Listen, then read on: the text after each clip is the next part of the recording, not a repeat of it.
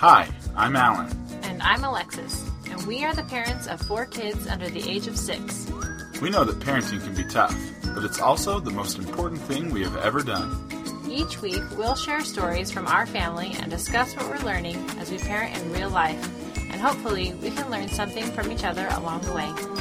So join us once a week as we laugh about the highs and lows of parenting.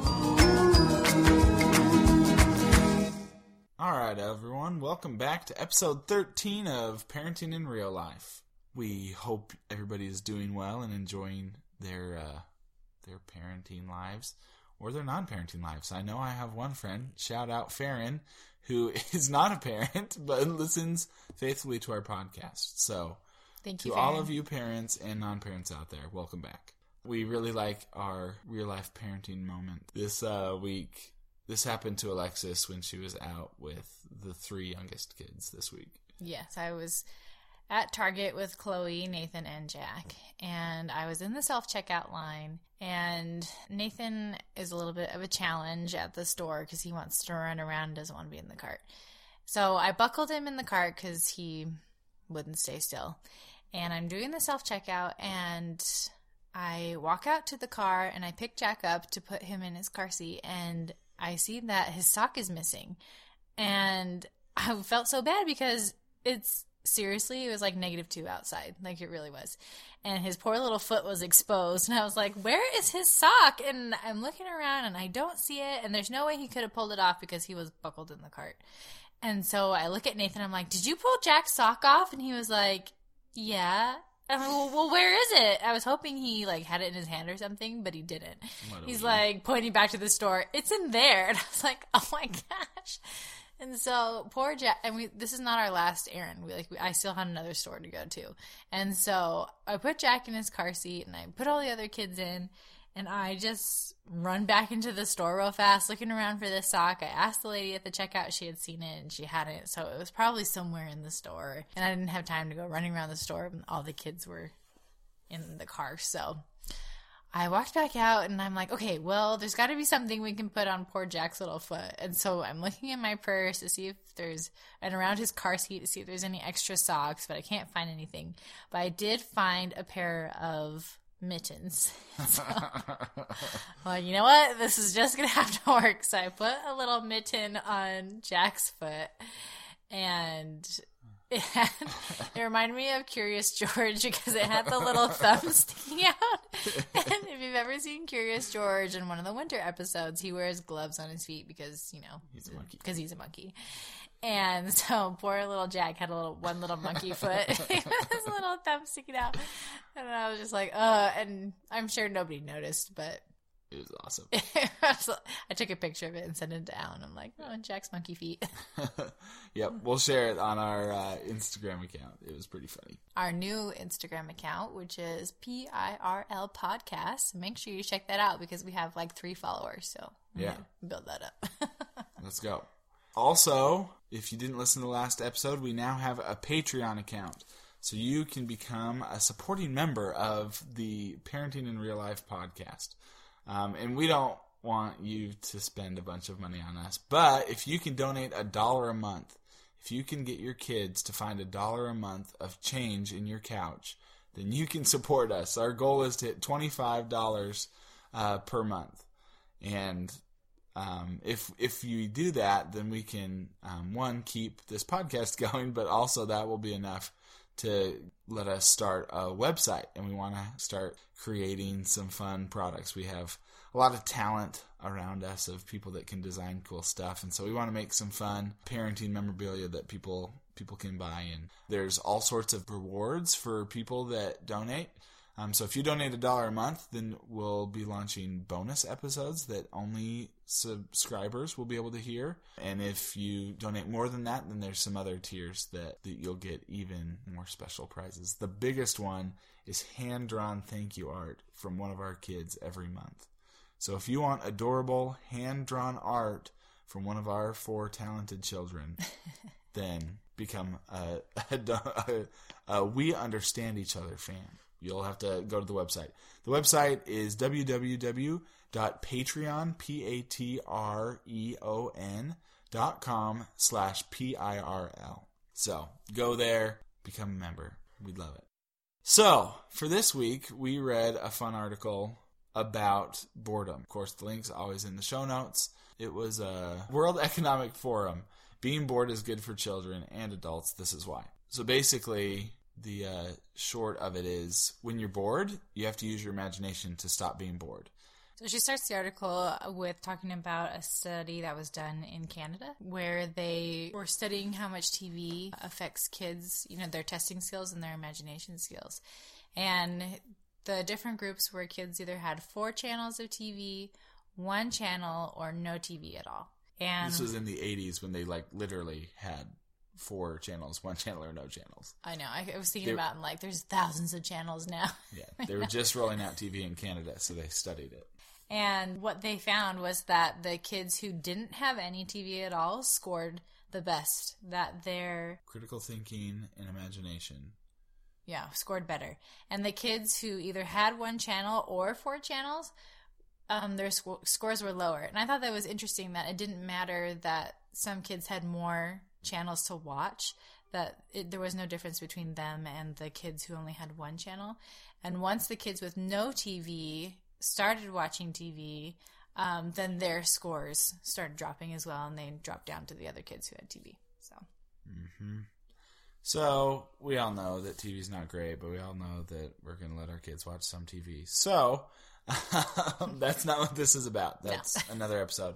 But what she was really getting at is the benefits of imagination, and that's that's really the connection she's trying to make is that TV, and we know this TV or technology, even more than TV now, it can be in your hand.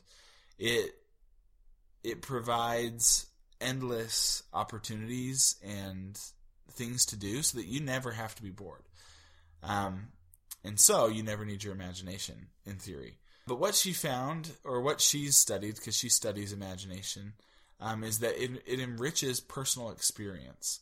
And one of the interesting connections that we both thought she made is that having a strong, a good imagination is key to empathy.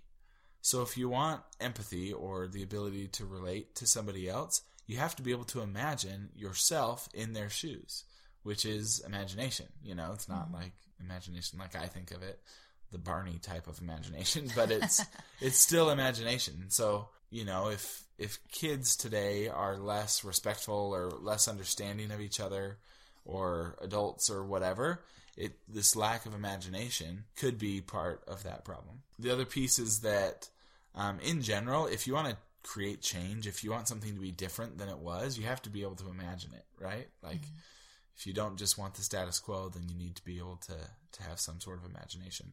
And so having all these devices and things can can limit that. So boredom can to some degree be the solution. A quote that I liked from the article says Sporting, musical, and other organized activities can certainly benefit a child's physical, cognitive, cultural, and social development, but children also need time to themselves, to switch off from the bombardment of the outside world, to daydream, pursue their own thoughts and occupations, and discover personal interests and gifts. And as I was thinking about this, I was thinking about how when we were kids and teenagers, and we would be waiting for doctor's appointments or for our parents to pick us up from sports practices, and we would have nothing to do. Like, we didn't have devices, we didn't have TV in our hands. We would just sit there and wait. You know, you remember just sitting and waiting, Yeah. and especially like you know, after soccer practice and my mom wasn't there yet, and you just kind of sit on the grass and, and wait to pick at the grass, you know? yep. and our our kids will never experience that and as an adult i find that i don't experience that anymore because the first second that i sit down when i have to wait for a doctor's appointment i whip out my phone and start scrolling through instagram or facebook or whatever i it's almost awkward to sit and be doing nothing like it feels awkward It drives me crazy. so I'm like, I need to be doing something. I need to look at something, you know. And I pull out my phone. But that allows us, I mean, that takes away that boredom aspect so our minds can't wander anymore. We're just yeah. dully looking at Yeah. things that aren't stimulating our brains. At least for me, that that feeling of like feeling anxious when I don't have something to do isn't new. Um, I think I've always had that. Like if I had to wait for somebody, one I would get like anxious because I think they forgot me. Um, that's another story for another day. Alan was an anxious child, so.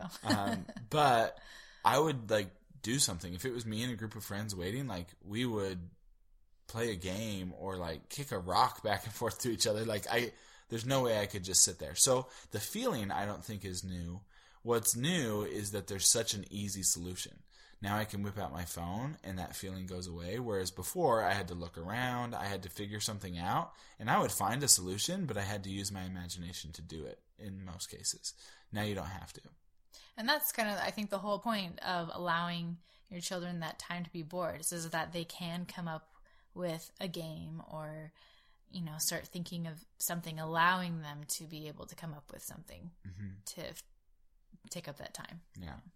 And depending on your kid, like this could be like a total no brainer, no big deal. Because if your kids are like our second and third kids, it isn't a big deal. Because you could just put them in a room with sticks and they'd be happy for hours.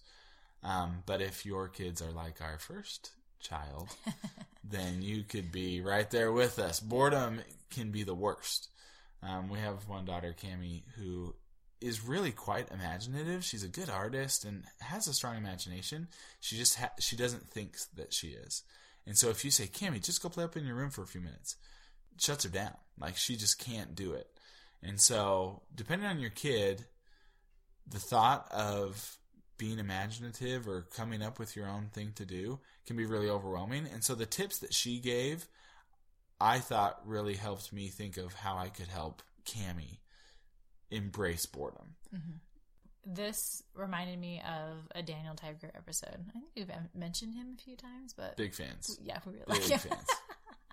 If I had a tattoo that I don't, it would probably Tiger. be Daniel Tiger. uh, one of the episodes is about waiting and figuring out what to do when you're bored. And so the mom sings this song to Daniel, which I won't sing, but it says, When you wait, you can play, sing, or imagine anything. And we'll put a link to, we found it on PBS. You can actually watch the little clip where she does that. So if you want to look at that for a reference. Um, but I really like that because you know, they talk about how they're waiting at a restaurant and they're waiting for the trolley and they're bored. So, what can we do? We can imagine, we can sing, we can come up with a game. There's lots of, and I like that the parents are helping the children. They're not just saying, well, figure it out. You know, they're saying, hey, let's do this or let's figure something out together. And that I think helps the kids learn how to use their imaginations. So it's really important to help kids shake this idea that they need to be entertained all the time. Um, but if, like I say, you have a cami, then that can be really overwhelming for them. And it's hard because even if you give them ideas, we can list a ton of games and things that Cami likes to do, but she just doesn't want to go do it by herself. One of the tips she gave is help them see it as an opportunity rather than a deficit. So when they say, "Oh, I'm bored," get excited about it and be like, "Yeah, you're bored. What do you want to do? You can do anything. You know, they're kids. They don't have obligations or anything they have to be doing." Help them see that that's awesome. You know, they've got the world and the time to go do whatever the heck they want. And so help them see that this is cool. This is fun. Uh, and then if your child runs out of ideas, you can give them some kind of challenge to prompt them to use their imaginations. And we really like this one. And um, we thought, like, you know, for example, to have them create a game using their Barbies and their stuffed animals, you know, and then have them go do it. Or this summer, um, I had the kids go outside and pick out, you know, leaves and twigs and bark, whatever they could find. And we were going to make little um, nature pictures. And so I had them go out and collect things, come back, and then uh, make their own little creatures or pictures or whatever they wanted to do with that. So you can challenge them to, to do the activity and then have them watch them go and see what they come up with. Yeah. So I really, I really, really like this because if you just tell Cami go play with your dolls, there's no way she could do that, or she doesn't think she could. But if you give her a challenge, she's competitive enough that she'll go do it. The other thing that I think this is helpful for adults and kids is one of the most important things for creativity is constraints, which is kind of counterintuitive. Um, But some of the most creative solutions or ideas come when you impose a couple of constraints, and they can be artificial constraints. And so that's why I think that idea of go think of a game that involves X and Y toys, that really empowers them. For example, um, me and my roommates once, you know, we're just thinking around the apartment board and we were just looking around at what we had, and somebody's girlfriend had sent them like an elasticy caterpillar that was probably a foot long, and we had clothes hampers. And so we created a game where you could stand on one end of the caterpillar and pull the other end and then launch it. And we would send it across the, the apartment. And depending on how it hooked on or went into the clothes hamper, you got different points. And so because we had those constraints of only having our apartment and a couple things laying around, we created this game that you know, I should have trademarked before I just said it on our podcast because it was epic. Everybody wanted to play this game. It was so fun and we got super good at it. Um, but it was because we had constraints. So give your kids some constraints. If they push back when you just say, go play with your cars, say, you know, make me a story that involves your cars or something. Give them some some limits that will help foster that first you kind of seed the idea. This is why I need Alan around during the day too, and I can't just be at home by myself during the, the day because I really struggle with coming up with ideas. I always consider myself as someone who doesn't have a very good imagination, and I usually say that out loud. This and, is where Cami got it. And so now Cami always says that she doesn't have an imagination because I say it. Just proof that your kids listen to what you say and then they turn it around and use it against you. so anyway, it's harder for me to come up with challenges for the kids to do because I'm like, I don't know. I wouldn't know what to do myself. I don't know what to do for you. For me personally, it would be helpful to come up with these things in advance to like sit down and think about it because I won't be able to come up with it on the spot. And so that could totally be something that you do if you have like a list of five challenges that you always have um, that you thought up while the kids were in bed or whatever. That way you can pull those out when the kids are having when they're saying they're bored or or stuff, you know. If you tweet me and say I need a creative challenge for my kids, I will tweet you back within 24 hours. I will be tweeting you. Do it. you can probably just ask me, but well, when you're at school, I can text you. Tweet like, me. I need help. tweet it up. I find that our kids get the most bored in the wintertime. Um, being in Wisconsin, it is extremely cold outside. And actually, our kids, for some reason, this like last week, they keep asking to go outside. Like, Nathan's like, "Oh, can we go ride bikes?" And I was like, "No, it's freezing outside." And Chloe wanted to go blow bubbles, and they both asked to go to the park. And I'm like, "We've been outside. Haven't you felt how cold it is? Like, we can't go to the park. Like, it's covered in ice and it's freezing. No, that's not okay." We're just getting started. no. And so, um, the winter I think is the hardest time to uh, for kids to come up with things to do. I, they think just get bored because they're inside more. So this is a good time, I guess, to teach them how to use their imaginations. Yeah, totally. All right. So to wrap up, it's important to embrace boredom in your kids. I know for those of you with kids like Cami, it can be like traumatizing to hear your kids say they're bored because you know like here here we go. For the next however long i'm going to be battling with this child to try and get them to do something for more than two minutes. But you need to start by changing your own mindset. That when they say they're bored you need to feel like oh this is great. We can do something really fun here or you can help the child your child embrace that time. And then one of the some of the tips you gave for doing that is to make it a challenge. Give them some sort of challenge. Um, uh, for me, it's just easy to like just do X and Y.